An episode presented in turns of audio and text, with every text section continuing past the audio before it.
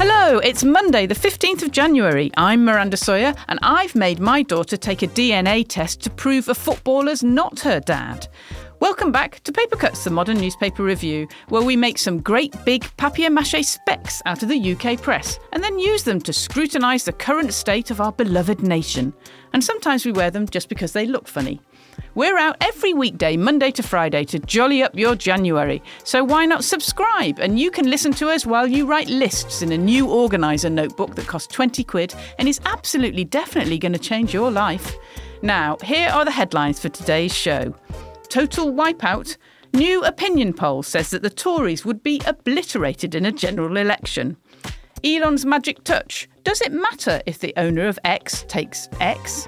And no animals were harmed in the making of this video. Liberal American couple enjoy making vegan porn. Welcome to Paper Cuts. We read the papers so you don't have to.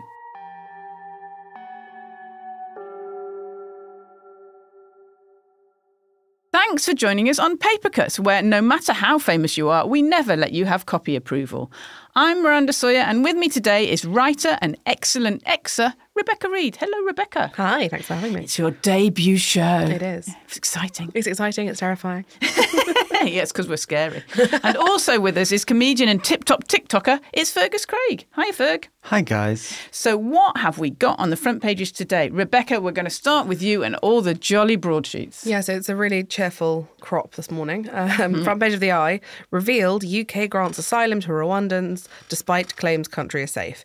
It's like a swap, isn't it? Yeah, sort of, but also it, it, it sort of speaks to the general problem, which is they're both saying that going to Rwanda is a deterrent, and also it's lovely and really safe. And it, I'm not fully sure how it's both. No. Um, so the front page of the Times, similar theme, also Rwanda. Top Tories urge Sunak to toughen up Rwanda bill. The suggestion is that the last thing that he could possibly do, Sunak, to try and claw back some approval from within the party, if not within the country, would be to get the Rwanda plan off the ground, which may or may not mean leaving the ECHR. Um, and then the front page of the Guardian is non-Rwanda, so that's a nice, uh, Yeah. nice difference. Uh, the NHS drug shortage poses threat to patients' lives, say pharmacists. So it, it's not about Rwanda, but it is very depressing. Great. Um, and basically, there are lots of different illnesses and conditions like schizophrenia, diabetes, cancer, where you would probably be fine if you could get your medicine. But unfortunately, according to pharmacists, where once you could have gone to a chemist and get the medicine that you need, you now can't, uh, which is you know not not exactly ideal. Not really. And then the last one that I've got here is the Daily Telegraph, which is Tories facing 1997 style wipeout. The picture of Sunak looking so sad that I almost feel bad for him. But not really. I also think the picture editor has been quite mean because it's a really aggressive close up and you can see where he's got a couple of little ingrown hairs. and I just think mean. Yeah. That- there's no way somebody couldn't have done a little airbrush on that. That's very true. Okay, Ferg, what have you got? I've got The Sun, which is the People's paper. The headline is Queen's Fury at Naming Baby Lilibet. Harry and Meghan, of course, named one of their children Lilibet. That was the Queen's childhood nickname. And apparently, a new book is uh, telling us that the Queen did not approve of that. Harry and Meghan wanted to suggest that she did approve of that. She was very angry. And the photo editor at The Sun has used the search function disapproving Queen. so they've got a picture of her looking annoyed. Uh, the Daily Mail has the same story Queen's fury over naming of baby Lilibet. It's such a rubbish name. The more you say it, the more I think, why would you name your kid that anyway? Which was called that because she couldn't pronounce Elizabeth. That's the story. So it was literally a mispronunciation. Yeah. I think it's a fine, standard posh girl name. Yeah, maybe. But you're supposed to have a proper name like Florence, and then everyone calls you Woo Woo or something. That's how posh names work. You can't go straight to Woo Woo. Yeah, Okay. that's true. Okay, fair enough. I'll yield to your On behalf of the expertise. Posh Person Council, I'm bringing you. This is my culture. This is all I can offer. Fair enough. Fair enough. Um, the Daily Mirror, which is the heart of Britain, has something on the post office scandal. We can't let them off the hook.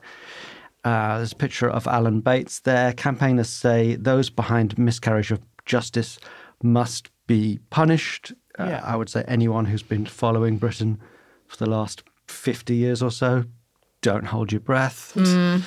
Uh, we will see. On that note, the Financial Times has a story about Fujitsu on its cover. Yeah. And there's an amazing little piece of info here, which is that the government 10 years ago wanted to stop using Fujitsu because they weren't happy with the standard of their performance. But the push was ultimately unsuccessful after government lawyers advised it would not be legally possible to discriminate against companies based on their past performance. Oh It's unbelievable. Oh it's so unbelievable. The more you get into this story, I think, the more tiny little details come out that you think this is just all nuts. So essentially, the government wanted to say to Fujitsu, "You're not very good. We're not going to give you any more contracts because you know what? You've not been that good so far." And the lawyer said, "No, no, no, no. Don't judge them on past performance. How mad is that? You That is can't how do I will that." be going about employment in the future. I'm afraid I cannot be held to account for anything I've previously done. yeah, 'cause of exactly. discrimination. Exactly. It just feels like as a country we're just deliberately playing life on a hard setting. it's so much so. Uh, and then finally, uh, the Daily Star. Uh, the big headline is "So long, farewell, auf Wiedersehen, goodbye." Uh, apparently, holiday firms are set for a huge increase in bookings as we try to escape Blue Monday, because today, of course, is uh, officially the most miserable day of the year. Woohoo! Now, on the front page of the Telegraph is indeed a big picture of Rishi Sunak, the tetchy dolly, not looking tetchy this time, but a bit unsure. Perhaps he's just read the headline above him Tories facing 1997 style wipeout.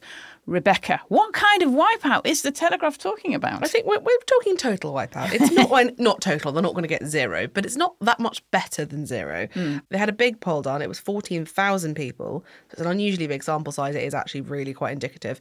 Done by YouGov, and predictions look really, really grim. and this So- is for the general election, This right? is for the general election, mm. which we don't know when it's going to be. There's been rumblings that it might be a little bit earlier than expected, might be in May, but I think the the smart money seems to be it'll be November, December, end of the year. And so this poll was if the election happened today, what would things look like? And the numbers are not great. They're kind of funny. yeah, I mean they're funny if you like Labour. so I'm having a great morning. Um, Tories 169 seats, Labour 385. So that is um, an 11.5 swing to Labour, and every single red wall seat won by Boris Johnson would go back to Labour. Tories would lose 70% of the seats in Yorkshire and more than half in Midlands. Uh, and then also some uh, some people who would lose their seats. Again, this is obviously just polling. We don't I I don't have a crystal ball, but it would include Jeremy Hunt, Penny Mordaunt, despite great sword work, Grant Shapps, Iain Duncan Smith, Johnny Mercer. I'm particularly excited about that one. And question mark about Jacob Rees-Mogg could go down to the wire. So, you know, if we all cross our fingers really, really tight, we might get the Christmas present that we all deserve. Yeah, a- that's in like a, that's like a bunch of Michael Portillo moments, isn't it? Yeah. Everybody Yeah. going. Look at Fergus's face. Your little face is lit up, Ferg. Oh. I you know. look really like excited. I just think there's going to be at least one good night's TV viewing this Yeah, year. Yeah, Yes, hundred percent. yeah. and also it's one of those few times where being on Twitter, formerly known as X, is fun. Like everyone's in it together, Yeah. constantly tweeting. It's a bit like that Prince Andrew interview with Emily Maitlis. It's like Yeah. great water cooler TV that we all enjoy together on the internet. There's a bit in there that I thought was quite interesting, which they were saying essentially that the Reform Party is going to have massive influence. It won't necessarily mm. win any seats. But So the the conversations that I'm always party to around the Reform Party is that everybody wants them to just stop because the worst thing they can do is steal away what scant votes might have been available. So the concern for the Tory Party about the Reform Party is that they might end up mopping up voters who would otherwise have been Tory.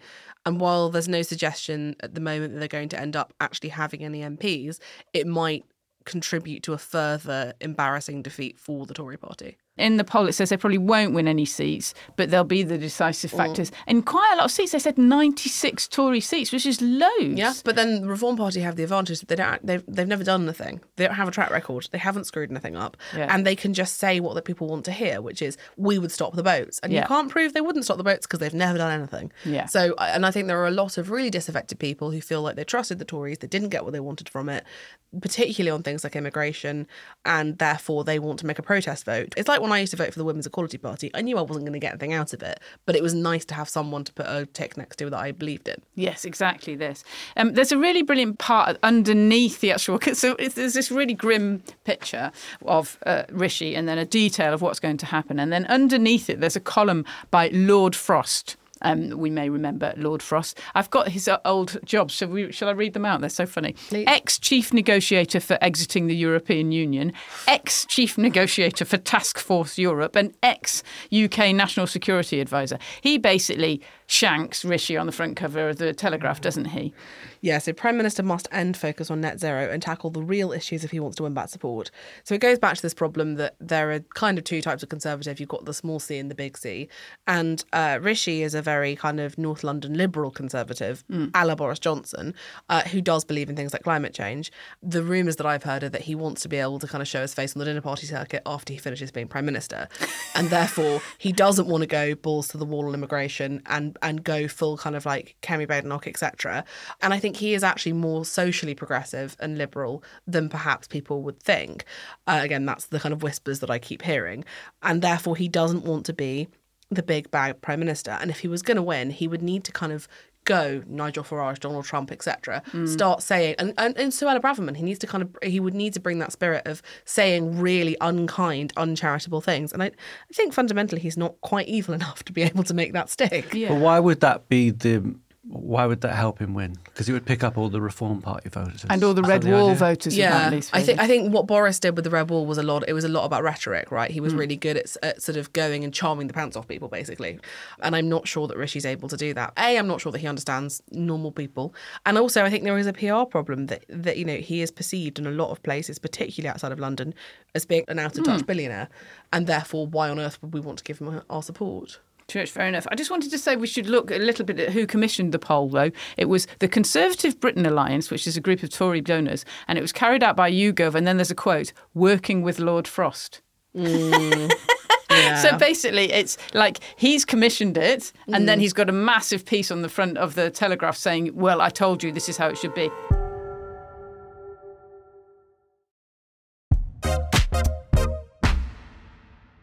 Now, in the Sunday Times yesterday, there was an odd piece about everyone's favourite leader of the sixth form weirdos and the world's wealthiest person, Elon Musk. Ferg, what was this piece saying? It's about drugs, man. Well, it's about drugs, yeah, yeah, yeah.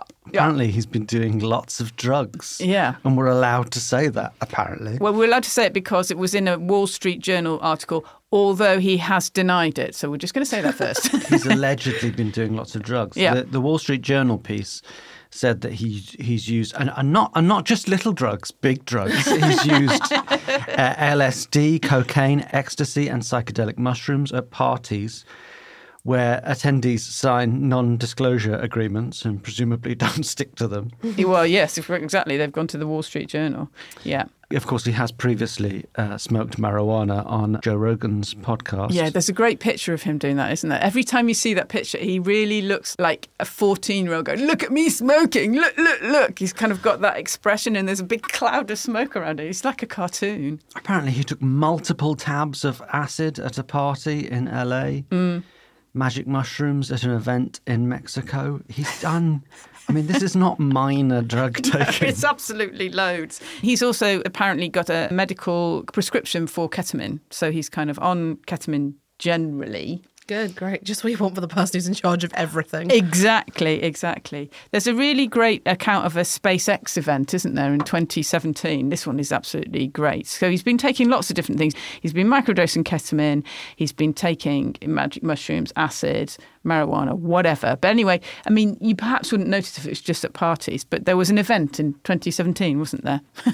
Yes, in late 2017, hundreds of SpaceX employees gathered for a meeting about the company's latest rocket. He was an hour late, diva, uh, and when he got on stage was strangely incomprehensible at times. He slurred his words and rambled for about 15 minutes and referred repeatedly to uh, SpaceX's big Falcon rocket prototype, which was known as BFR, as Big Fucking Rocket. God. I love that detail. It's in front of loads. Everyone who you were actually, you know, these are your employees who are making the rocket. He's so embarrassing, He's isn't so he? really is. embarrassing. I mean, just- He's got the biggest divorced dad energy imaginable. yeah, so Divorced so. dad slash like one of my aunties when they first got on on, on Facebook. Yes, yes. Just always wanting to share memes. D- mm. d- he- he'd- desperately, desperately wants to be funny. You're right. He he wants to own the world, but he also, I guarantee you, sometimes at night he's scrolling X, being like, "I own this website, and they're still using it to laugh at me. How can they?" Yeah. and I just and I think he would. I think the only power we have over these people is to laugh at them, and Yeah, I'm so very glad that we all do. Now, we love a great headline here at Paper Cuts, and we know you do too because you are fabulous and clever, and because so many of you enter our Fix the Headline competition every week. Fix the Headline is where we find a great story with an ungreat headline, and we ask you, the Paper Cuts listeners, to think up a better one.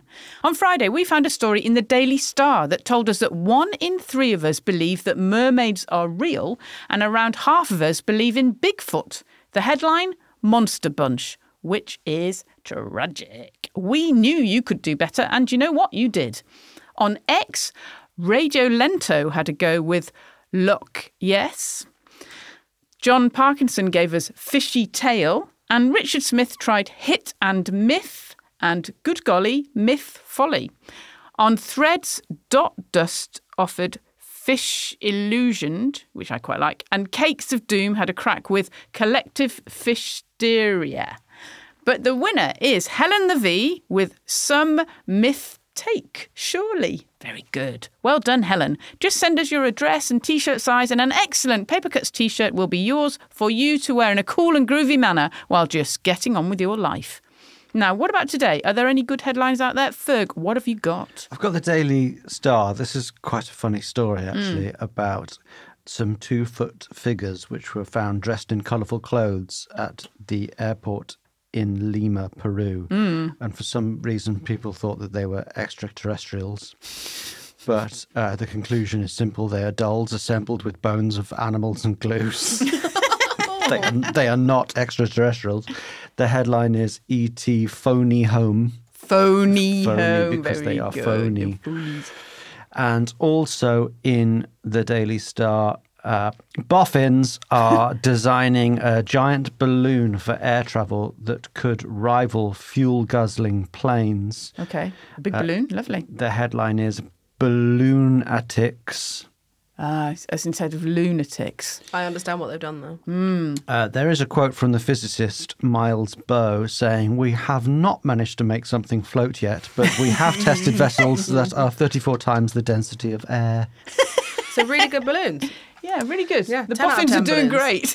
Well, you know we are actually running out of helium. This is it's a finite natural resource, Future generations will never know the joy of making your voice high. right? Exactly. Exactly. Because we wasted a finite natural resource on being able to sound a bit funny. Okay, what have you got, Rebecca? The Sun's gone for a bit of raunchy comedy this morning. Uh, not picked for Casa and Moore, don't worry. We'll all be getting eight inches. Hey, Snow chaos is going to hit the UK.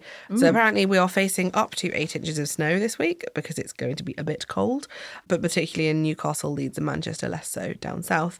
Uh, some rural areas can expect lows of minus 10. Which apparently I would have said was too cold to snow, but apparently that's not a real thing. It can't actually be too cold to snow. Oh, all right, there you go. We've got also the Daily Star. So, uh, councils in a £7,000 toilet seat row, uh, a £7,000 bill for heated bog seats. You don't hear the word bog much anymore. At a town hall causing a stink. Waltham Forest Council has been accused of flushing taxpayers' cash down the loo. Lots of jokes. Come so on. many, so many. Somebody should be very proud of themselves there. Uh, after coughing up £7,632 on 12 bum warmers, which also act as bidets. For, for where? For the council? So, Tory London Assembly member Emma Best said on X, maybe I missed something, I'm not sure, heated seats for councillors. So, yes, for councillors to do their business was the top end of residents' wish list. So, for, for their town hall where they work, they had new loos installed and they decided to go and spend just over seven and a half grand. So, the headline that Wow. the Star has gone with is Loo must be joking. Quite right. Absolutely. Good news! Your favourite history nerds are back. Yes, we at We Are History have been trawling the history shelves of our local bookshops. Well, I have, John. You mostly went round finding your books and moving them to the front of the displays. If I can find them, it's a bonus. We are ready to tell you all about what we've learned from the revolting French to some revolting women. Via some Brits abroad and a foul mouthed Irishman. So download We Are History Our laughable attempt at a silly history podcast. with me, John O'Farrell, And me, Angela Barnes. wherever you get your podcasts.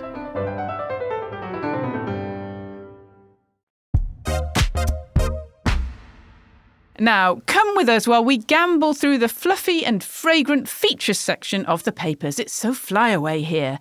And over the weekend, we found an article in both the Daily Mail and the Times about an enthusiastic American couple who have been indulging in a profitable side hustle, which has unfortunately affected at least one of their regular jobs. So, Rebecca, what's been going on? So what happened is there's a couple, and they're known as sexy happy couple. Um, and the male partner of the couple is called Joe Gow or Joe Go. We're not sure, but we think that Joe Go is quite a good porn name, and that's prescient because what they were doing was uh, making vegan cooking content, which culminated in having sex with a porn star.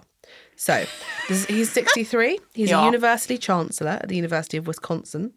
And what they were doing is they were filming a video of themselves cooking delicious vegan fare with a special guest each week who was a porn star. Mm. And that was a freely available video. And then if you joined their OnlyFans, or indeed if you made your way over to some select adult websites, you could then watch them all have sex afterwards. So they Which cook. is- it's admirable.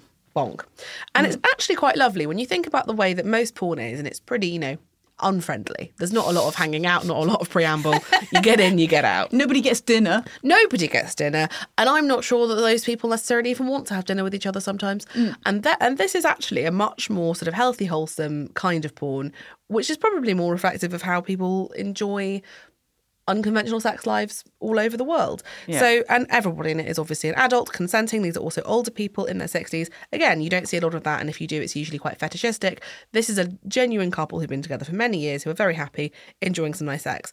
So, of course, we had it had to turn into a problem, and uh, the But it, university. it slightly turned into a problem because he decided to make it public, no? well, I, to be fair, it's quite hard to make content online and it not be public. Yeah, I think Um, it was so because they he- decided to put it online. Yeah, and, and in fairness, if they'd been doing it behind closed doors, perhaps it wouldn't have been. Yeah. But either way, I think what they were trying to do was give people a better understanding of sex, particularly sex for older people with unconventional relationship structures. Mm. Anyway, the university who fa- the university found out, and they were really cross about it. They really didn't pull their punches. They put out a statement Yeah. saying that he had acted in a way that was completely inconsistent with his position, and therefore he had been his job was terminated. Yeah. Sacked. Sacked last sacked. Wednesday. Yeah. So two people trying to have nice sex and make plant-based food was Mm. all very kind of organic, free-range behaviour means that he can't work there anymore. There was one previous issue with him where he had a discretionary fund for speakers and he hired a porn star to come and give a talk for five thousand dollars. But actually, again, she was a veteran of the industry who had an interesting perspective.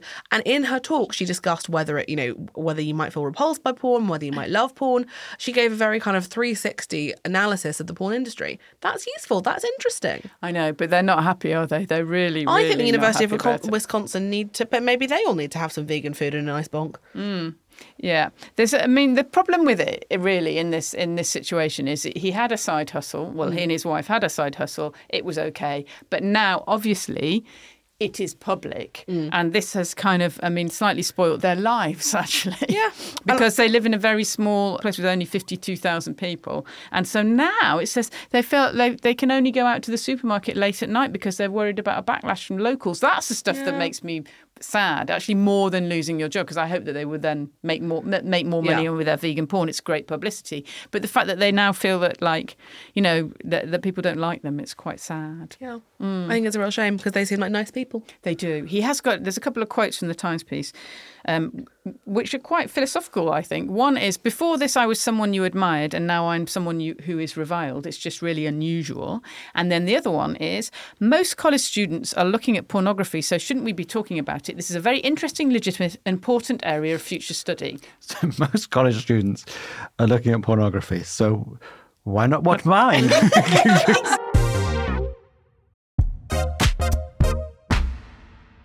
And that's the end of today's Paper Cuts. Thanks to Rebecca. Thank you for having me. And thanks to Fergus. Thank you. And if you're feeling Flash or Harry, then why not join the Papercut Supporters Club? Just £3 a month gets you ad free episodes and extended editions, plus the chance to up both your fashion and your tea game by getting your Flash Harry hands on an exquisite Paper Papercuts t shirt and or mug. You know it makes sense. I've been Miranda Sawyer, and you've been listening to Papercuts on a day when The Star reveals that one in ten of us don't enjoy the smell of donuts. We do not believe it. See you tomorrow.